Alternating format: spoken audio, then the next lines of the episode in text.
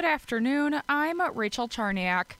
Green Bay City Council's Finance Committee plans to discuss Tuesday how much a lawsuit to defend the city would take in regards to the microphone surveillance issue. City Council President Jesse Brunette. If we're going to move forward with whatever the administration's claim to a legal defense is, we need to make sure we're thinking of taxpayer dollars and the financial risk to the city. It's currently unclear what the exact cost may be to the city. The hearing on the temporary restraining request order, once planned for today, is now scheduled for Thursday, March 2nd. Two weeks after Taylor Schabusiness attacked her attorney, Quinn Jolly, during a court hearing, the judge on Monday granted Jolly's request to withdraw from the case. At that hearing, and again more formally in writing, Jolly requested to be removed, saying the attorney client relationship was irretrievably broken. The state public defender's office has found a new attorney. Another hearing is set for Friday.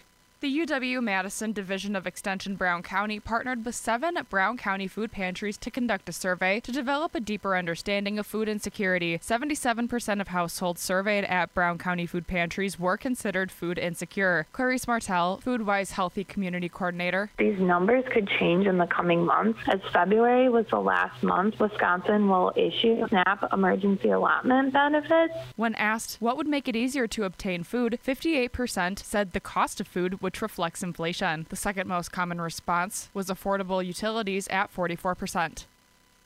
Happy 169th birthday to the city of Green Bay. To celebrate, the city is unveiling an exhibit on the second floor of City Hall. It includes a timeline of the city's founding, a history before incorporation, information about the old City Hall building in Fort Howard, and details about buildings that predate 1854 that are still standing. Other areas of City Hall also include photos and maps from the late 1800s and early 1900s. The exhibit will be up until March 20th.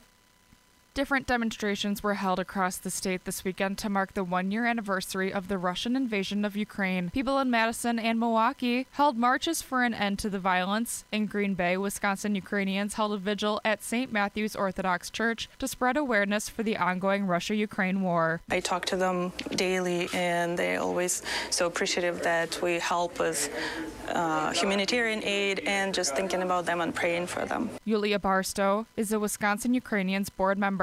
The group plans to add more vigils in the future.